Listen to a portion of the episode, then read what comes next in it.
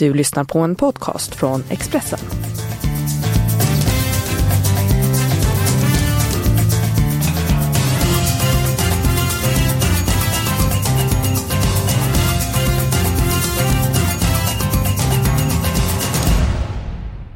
Mina damer och herrar, det smällde ordentligt i veckan. Det är inte närkamperna i Premier League jag syftar på, för det smäller alltid i England. Men den ena skrällen efter den andra blev ett eh, faktum. Och det var faktiskt bara Tottenham av topp 6-lagen som eh, vann. De vände underläge och vann mot Watford. Magnus, eh, hur förklarar du eh, veckans skrällar i England? Man kan börja med att säga att det var säkert väldigt välbehövligt och skönt för Tottenham att få en seger utan Harry Kane. Och känna att man liksom eh, kan vinna även om inte deras eh, kapten och, och, och stjärna är med. Ja, det var en, det var en absolut resultat som stack ut och en väldigt fascinerande omgång att, att följa. Paul Trafford fick man en gammal eh, Alex Ferguson-känsla. Eh, fick jag i alla fall. Eh, när eh, United kom tillbaka från 0-2 underläge mot Burnley. Att de sista fem minuterna gör man ju två mål. Och det var ju mycket så på Fergusons tid att man gjorde mål i slutet. Alltid skulle jag vilja säga. Så att man grerat eh, United, man satt och väntade, nu kommer skrällen. Men två sekunder kvar så eh, de. Och det var inte vem som helst som gjorde det avslutande målet på Old Trafford. Nej, fantastiskt. Det var ju eh, Victor Nilsson Lindelöf som ju verkligen, verkligen har blommat ut under Solskär. Så att, nej, även om det var Solskärs första poängtapp så var det nog ändå en match som kanske till och med stärkte hans aktier för han visar att hans lag kan ha den kraften att komma tillbaka i svåra underlägen och det är viktigt att en tränare visar. Det är en väldigt viktig egenskap. Vi åtta raka segrar. Eh, låg illa till mot Burnley. Det blev då ändå en poäng och United är inte med på eh, Stryktipset den här veckan. Eh, däremot så är de med på Europatipset möter Leicester på eh, bortaplan. Vi har tagit om Manchester United. Nu pratar vi om Manchester City som i fjol bara förlorade två stycken matcher i Premier League. På de senaste sju omgångarna i Premier League har det blivit tre förluster. Drömstart mot Newcastle i veckan. 1-0 efter 25 sekunder. Det blev ändå förlust. Vad var det som gick fel? Ja, alltså egentligen ska det ju inte, det ska ju inte gå eh, för Newcastle att vända mot City hemma. För att när man, eh, när City tar ledningen så måste man på något sätt öppna sig efterhand i matchen och då är ju City så otroligt skickliga på att exploatera de ytorna som blir. Så att eh, otroligt överraskande men det är ju ändå Benites eh, noggranna arbete med försvarsspel. Man släpper bara in ett mål mot City och man lyckas i, efterhand i matchen då vända till seger. Visar på stark moral och att organisationen eh, ändå eh, får en seger i, i den här matchen. Så att mycket överraskande men otroligt välbehövligt för Newcastle. Ja, mycket viktigt. Jag tror det var tredje vinsten på de elva senaste matcherna. Eh, kan det rent av bli startskottet för en bra period för de svartvita eleganterna? Ja, man kan i alla fall inte få en... Eh, få en mindre... Eller få en... Det går väl inte att få en större boost menar jag. Genom att man... När man slår Manchester City på hemmaplan inför 50 000 så att det var. På eh, St. James's. Alltså det är ju en eh, otroligt intresse i Newcastle. Får de stan i ryggen så får, blir det en kraft. Och det här var i alla fall eh, någonting att, eh, att hänga upp det på framöver. Ja, mycket viktigt trepoängare för eh, Newcastle. Manchester City eh, föll. Eh, Liverpool, de kunde ju rycka ordentligt i ligan. Eh, nu blev det bara inom situationstecken oavgjort. Man leder ändå serien med eh, poäng. Hur pass tryggt är det försprånget? Ja, eftersom City blandar och ger, eh, har gjort det här nu i december och januari så är det ju ett stabilt försprång. Man hade ju chansen att rycka ordentligt här genom att ta två, två ytterligare två poäng och ta en trea mot Leicester. Fick en drömstart också. Eh, med eh, eh Manés mål efter eh, efter tre minuter. Så det var ju liksom en drömstart. Men eh, Maguire kvittering precis före pausvilan var nog en eh, blev för jobbigt att bära för Liverpool. Man kom aldrig riktigt tillbaka och kunde avgöra. Du letar ju detaljer. Du har tagit fram en grej i Liverpools försvarsspel. Eh, tidigare i podden eh, stod du fast vid att de har problem på eh, högerbackspositionen. Ja, alltså de fick ju skada på Alexander Arnold och så har lånat ut Klein. Och så har de ju växlat då. Nu, nu spelade ju eh, Milner eh, förra matchen. Eh, åkte ju på en utvisning i den 4-3 matchen hemma mot Crystal Palace. Blev ju utvisad och laget släppte in tre mål så det var inte helt lyckat. Eh, nu fick Jordan Henderson spela i den positionen. Och han kommer från vilken klubb? Jordan Henderson, ja det är din gamla... Det är din favoritklubb såklart Eskil, Sandland. Tackar. Ja, nu får du fortsätta berätta om Henderson. Ja, och det är ju en... Det är en central mittfältare såklart. Men han är ju som Milner att han är en, också en universalspelare som kan spela på andra platser. Spela högerback nu. Men det blir, det blir ju inte detsamma eh, som när Alexander Arnold spelar. Så det är, det är en försämring för Liverpool. Ja. Helt klart. Ja, och Klein som då tidigare varit väldigt framgångsrik eh, back i Liverpool som varit skadad, utlånad till Bournemouth. Bournemouth, Chelsea 4-0. Såg du den komma? Nej, det gjorde jag inte. Eh, Chelsea som behöver varje poäng, slåss med kniven på strupen för att klara Champions League-platserna. Åker på fyra mål i andra halvlek, viker ner sig. Eh, Sarri otroligt eh, frustrerad, bekymrad efter matchen. Och eh, tvivlade egentligen på sin egen förmåga att kunna motivera spelarna. Men alltså det ska vara omöjligt för för en så bra spelare att släppa in fyra mål på en halvlek mot Bournemouth. Alltså jag säger att det, det är extremt förvånande och egentligen bedrövligt av, eh, av spelarna. Ja, nej, men jag håller med dig. Jag är förtjust i Bournemouth. Eh, I fjol var det faktiskt det lag som vände flest underläge till segrar i eh, Premier League. Jag tycker om den fighting spirit som finns i den klubben. Iguin värvades ju den eh, rutinerade, meriterade anfallaren till Chelsea. Eh, gjorde sin första Premier League-match. Blev smäll med 0-4. Nu är Chelsea med på Stryktipset. Möter jumbon, Bengt Grives favoritlag, Huddersfield. Hur kommer spelarna prestera i Chelsea? Ja, det är inget att välja på nu. Om man ska kunna se supporterna i ögonen så eh, Eh, i alla fall efter matchen så gäller det att man gör en eh, otrolig arbetsinsats. Jobbar stenhårt för klubb, klubbmärket vilket man absolut inte gjorde i andra halvleken i Bournemouth. Ehm, alltså det gäller, det finns inget att välja på. Man får gå in och, och, och försäkra sig om tre poäng och jobba stenhårt och göra allt man kan. Och Huddersfield är svaga. De är, de är 11 poäng upp eh, till strecket nu. De, det börjar liksom bli lite grann kört för dem så att det här ska Chelsea bara hantera. Annars så blir det trubbel på riktigt. Ja, eh, Huddersfield har bara tagit 11 poäng som du säger. Så de har 12 poäng upp till eh, fast mark. Jag tycker vi spikar ettan i match nummer ett. Eh, inte speciellt, eh, speciellt tuff spik, men det var faktiskt bara så att det var tre stycken som hade alla rätt på Stryktipset i förra veckan. Då var FA-cupen med på kupongen. Manchester City vann, Leeds vann. Men belöningen blev ju ändå enorm för 13 rätt. Match nummer 5, Crystal Palace. Christian Benteke, skyttekungen. En av lagets absolut viktigaste spelare. Satt på bänken senast. Han kommer att bli en stor tillgång för Crystal Palace under våren. Fulham vände ett hotfullt 0-2 underläge eh, över till seger eh, senast. Eh, Ändå tveksam till att man ska kunna gå i närkamp med Crystal Palace. Och spel på bortaplan har ju inte varit framgångsrikt för Fulham. Två poäng på 12 stycken försök till är rena rama ynkedomen. Och så ska vi ha en spik till. Match nummer tre.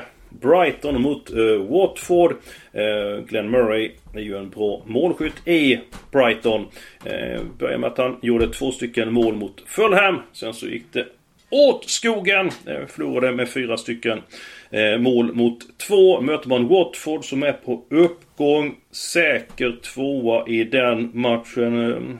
Hur känns det för dig med att spika Watford? Jo, jag gillar Watford. Eh, jag tycker att eh, det finns en eh, tendens till en, en dalande kurva i, i Brighton. Jag tror att de i slutändan blir indragna i när det är en 3-4 omgångar kvar tror jag de är indragna i nedflyttningsstriden faktiskt. Så att jag tror att de har sin bästa period bakom sig och sin sämsta period framför sig i årets serie. Börjat släppa in lite mer mål än tidigare. Mm. Illavarslande tecken. Så jag, jag köper tvåan på Watford. Det är framförallt det som jag är orolig för. För att de har alltid varit bra bakåt. Eh, Brighton, Glenn Murray. Eh, haft lite måltorka men nu bröt de förbannelsen. Och jag tror att den här förlusten att leda med 2-0 över Fulham, nästjumbon efter en kvart och sen släppa in fyra mål. Det tror jag påverkar självförtroendet. Och en annan sak som talar för Watford att avbräckan i Watford är betydligt färre än tidigare. Vi har pratat om att Chelsea har förlorat med 4-0, att Brightons försvar inte varit lika bra på sistone. Vi går till Serie A i veckan. Fiorentina, Roma 7-1. Och det var Robin Olsson som stod i mål för Roma. Den svenska landslagsmålvakten som var så framgångsrik i VM. Vad säger du om det resultatet? 7-1? Ja det var ju inte i Serie A, det var ju kuppen då. Det var ju i, i kvartsfinalen i italienska kuppen den matchen igår va. Eh, Fjort, ja det är ju ett oerhört förnedrande resultat. Och det är det i alla lägen och inte minst i Italien där det finns väldigt heder i att släppa in väldigt lite mål. Så eh, om det är en förnedring i alla andra fotbollsländer så är det en ännu större förnedring i just Italien. Så att, eh, och sen kom Roma från en bortamatch i Serie A, i ligan mot Atalanta. De har släppt in tre mål där Robin Olsson fick, fick ta emot en hel del kritik för sitt agerande. Så det är tio insläppta på två matcher nu. Och det är klart att det, är klart att det inte är bra. Ja, hur påverkar det honom på sikt det? För att eh, det är ju en fantastisk målvakt. Kan det vara så att säsongen varit väldigt lång för honom nu? Att han är inne i en svacka? Eller vad tror du? Eh, Robin har inte haft så lång säsong ändå för han kom från en långtidsskada. Så att han så att han eh, ehm, jobbade med rehab under våren, blev klar, spelade några matcher i Köpenhamn, spelade på landskamp, så var det VM. Fantastiskt bra i VM. Eh, vad, vad, vad, vad som, han har ett väldigt starkt psyke, så han klarar detta. Han klarar en, en tuff skada, komma tillbaka i toppform. Så han är mentalt väldigt stark, så så, så sätt så fixar han detta. Sen är det vad, vad, vad Romas eh, eh tränare Di Francesco. Vad tänker han nu? Efter liksom 3 plus 7, om man nu släpper in eh, släpper in 3-4 mål till helgen igen. Då kan det bli så att han byter målvakt. Och då hamnar han ju mm. på bänken. Det är ju det är den risken som, eh, som finns och då är det ju dåligt för Robin och det är dåligt för i så fall dåligt för svenska landslaget.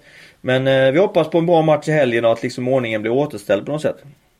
Vi ska inte vara dysterkvistar. Robbe kommer säkert tillbaka, Både tummarna eh, för honom. Och som du säger att han är stark mentalt. Och det menar att han har haft många matcher. Det är att han har spelat väldigt eh, urladdning VM och väldigt många tuffa matcher i Italien. Vi går vidare. Vi tar de helgraderade eh, matcherna. Match nummer två. Everton mot Wolverhampton. Eh, jag blev inte klok på Everton. Nu vann vi över Huddersfield i veckan efter ett tidigt mål. Men tycker inte att formen är det riktigt. Man får mot Southampton. Man vann över Bournemouth, hade en hel del tur i den matchen. Man blev utsatt av Millwall ur FA-cupen. Wolverhampton, inga skador. Eh, får tillbaka Boli efter avstängning. Har Ruben Neves som en sevärd eh, spelare. Jag tror att man kan utmana Everton i Liverpool. Match nummer fyra. Två stycken formstarka lag. Burnley, Southampton. Jag vill ha alla tecken i den här matchen. Eh, vad har du för känsla för Burnley och Southampton? Jag tycker det är rimligt. Burnley hade ju verkligen Manchester United på gaffeln. Southampton har, har ju sett över lite tid eh, blivit, eh, blivit bättre. Så att, eh, den är, jag tycker det är en supersvår tippad match. Eh, mm. Så att, eh, ja, vi helgarderar. Enda matchen som Burnley förlåt senaste månaden var ju i FA-cupen mot Manchester City. Åkte de på däng med 0-5. Men det var ett väldigt reservfullt Burnley. Så glöm den matchen. Och även om man då tappade 2 till 2-2. Tror ändå att man är nöjda med insatsen på Old Trafford. Det var ju så nära, så nära att ta en riktig eh, skalp där. Ytterligare en match vi ska helgardera. Ett lag som du nämnde senast Magnus. Det var Nottingham.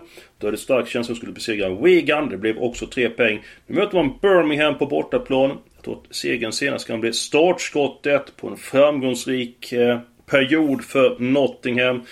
Tror du att de kan utmana Birmingham på bortaplan? Ja, det, alltså, det är en tuff bortamatch. Det är det traditionellt sett. Men eh, segern senast, Martin O'Neill-effekten, supportrarna Eh, har liksom eh, slutit upp bakom. Det finns en jättekraft i Nottingham.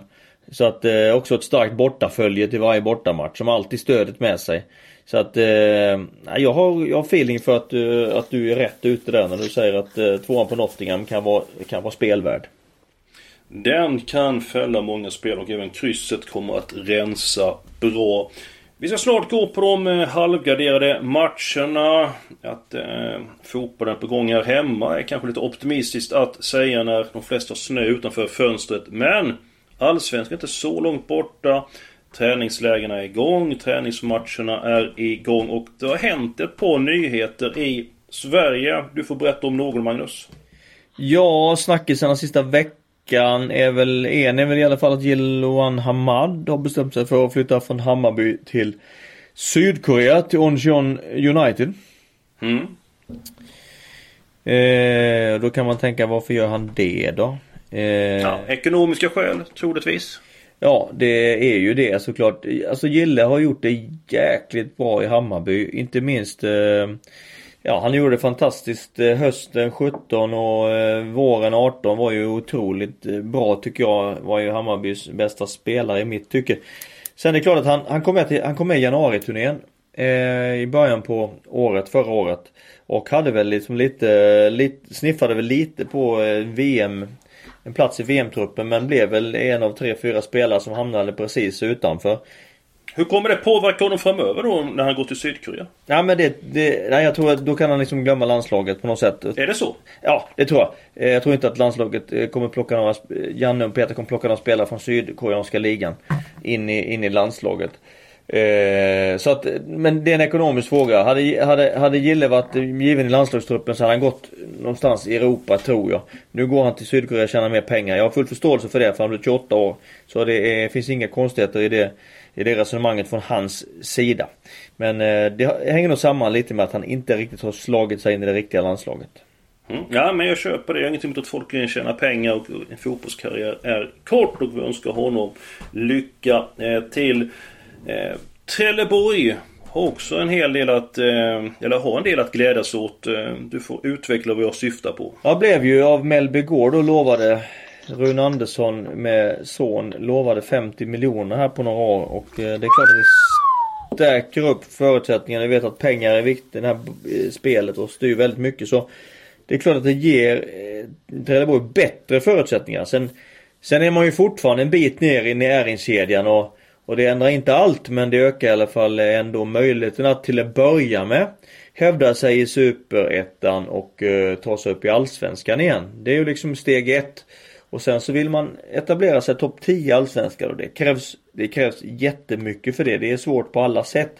Och det är inte så lätt att hitta hitta spelare och gör, göra eh, kanonaffärer även om man har fått lite mer pengar. Men visst, det är en jättepositiv nyhet likväl för eh, Trelleborgs FF. Money Talks och hade jag varit miljardär då hade jag köpt eh, Messi till eh, Sunderland. Eh, tänk dig vad han har blivit uppskattad av fansen. Nu tror jag inte att han aldrig kommer att spela i Sunderland men det har ändå varit häftigt att se den lilla argentinaren med de magiska fötterna med sina trollkonster på eh, planen. Men jag tror aldrig jag kommer att se Messi i Sunderland och jag tror aldrig att jag kommer bli miljardär. Men jag ska få göra ett eh, försök.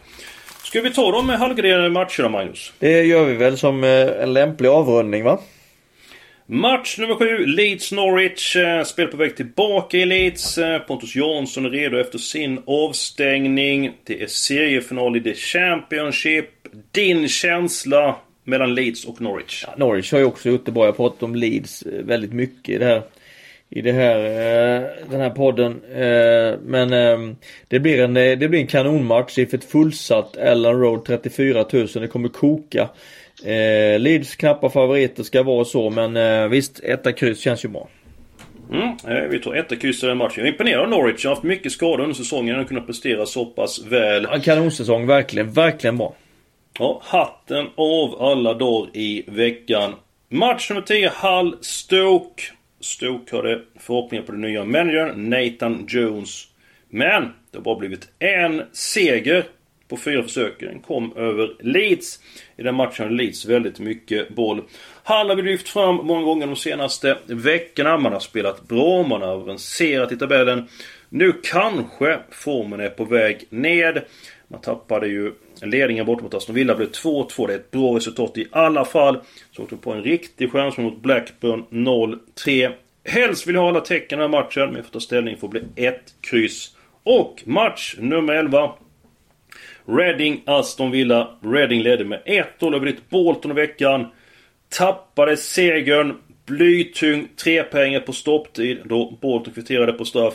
Möter Aston Villa som Ja, nu vann man över Ipswich senast men ändå tveksam till formen. Nyckelspelare saknas. Trots att Reading Tappade segern på slut, i slutminuten senast och självförtroendet inte på topp. Så vill du gå på 1-2 i den matchen för Reading är inget poängbehov. Vad säger du om Aston Villa? Man blir inte heller riktigt klok på dem. Det, det, det, finns, det, det, är en jäkla tuff serie. Alltså det, där formen går väldigt mycket upp och ner i många lag. Därför gör det så både spännande och svårtippat. Eh, men om vi går på etta, tvåa så vet vi att då vi i alla fall när klockan har passerat 90 minuter så är vi ju, är vi ju med. Eh, i matchen. För skulle det stå oavgjort så räcker det ju med ett mål på stopptid för att vi ska få rätt på vår, vår tipskupong. Så att 1-2 är väl en, är väl, är, blev bra. Det var optimistiskt sagt att efter 90 minuter så är vi med och skulle det oavgjort så kan det bli mål där. Ja så. men är, så är matchen avgjord så är det ju bra för vår del. För vår del. Men det oavgjort så har vi ju chansen. Absolut, det blev 1-2 den matchen. Det var allt för den här veckan. Eh, nu kommer den här podden avspark. Ta ett par veckors uppehåll. Men vi är tillbaka om en 3-4 veckor. Och eh, fram till dess så får ni ha det riktigt, riktigt